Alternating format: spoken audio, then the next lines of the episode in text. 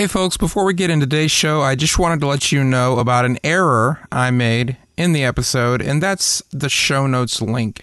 I referred to the show notes for this episode as WPTheory.fm/3, but it's actually WPTheory.fm/episode3. So if you're interested in any of the links and the stuff we talk about in this episode, you'll be able to find those at WPTheory.fm/episode3. Welcome to the WP Theory Podcast. Daily answers to your WordPress questions. Only on WPTheory.fm. Hey there, everybody. This is the WP Theory Podcast, the podcast where we answer your questions every single day about WordPress. I'm Adam Clark. I'm your host, and I'm here, as always, with my co-host, Matt Medeiros. How's it going, Matt? What is up, everybody? It's going very, very well. Man, we're on episode 3. Well, if you don't count our 0 episode, right. Yeah, this is episode 3. So we've done 3 of them. That's something, right? Yeah. How many are you supposed to do before it becomes a habit? I don't remember. I think like 25 or 30. Yeah, it's definitely not 3. But right. No. I was hoping it was like 5. So, okay. But what they say is third time's the charm. So okay, good. Well, maybe if the last 2 haven't helped, then maybe this one will, since the third time is the charm. So you can go to wptheory.fm/3 for all the show notes and links and stuff we mention in this episode. And you can also, while you're there, click the Ask a Question button and leave us a question. That's what we do on this show. Is it's a short burst show, 10, 15 minutes or so, where we just answer one question a day from a listener. And you can record a question very easily, and we'll get it, and we'll play it on air, and we will answer your questions. So we would love it if you would do that. We're going to dive right into our question today from Francisco Perez. He asks, is there a way to create password-protected posts that also protect the photos? And actually, there is a way. There's a number of ways we can do this.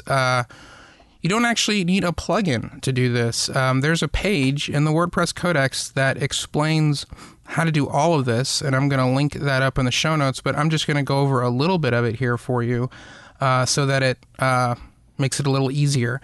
When you're going to publish a post or page, you have the little publish box on your screen where you hit the publish button, or you save it as a draft, or you preview, or whatever. Well, there's a little area there that says visibility. And that can be set to public, which is what it normally is. When you publish a post, it's set to public, and that means everyone can see it. But you can actually change that. You can change that to private or password protected if you want to. And when you change it to private, for example, only you can see it. Only if you are logged in and you have if you're logged in and you have the role of administrator or editor in the WordPress admin, you'll be able to see that post. But if you choose password protected, you can type in a password, and then that post won't show up. It'll show up. The title of your post will show up, but none of the content will show up. It'll, instead of having your normal, excerpt or body content or whatever, you're just going to see a line that says, "This post is password protected. Please enter the password below to view the post." So that's a great and fast way that's built right into WordPress. You don't even need a plugin to do that. There are other ways you can do this, obviously, if you're a developer, digging into the code. But I'm guessing if you're a developer, you're probably familiar with this already anyway.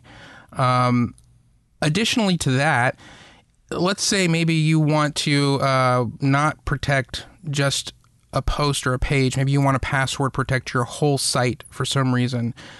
This is typical, like if you do client work like I do and like Matt does, then you often run into a situation where you've got a site up that's just, for the client to see while you're developing it, and you don't want anyone else to be able to see it, and you can password protect that. You can do that on the server level. If you have hosting that gives you a cPanel and you can log into the cPanel and you're familiar with all that, you can go in there and password protect your entire site. There are a number of plugins you can use, and you can Google this and find some if you want. The one that I would recommend is called Password Protect, and again, you'll find a link in the show notes to this plugin, but it just adds a little settings panel, and you can go in there and choose your settings very easily. You can say who can see this whole site, who can't see the site, and for those who can't, here is the password they would need. It's super simple. It's really not complicated at all.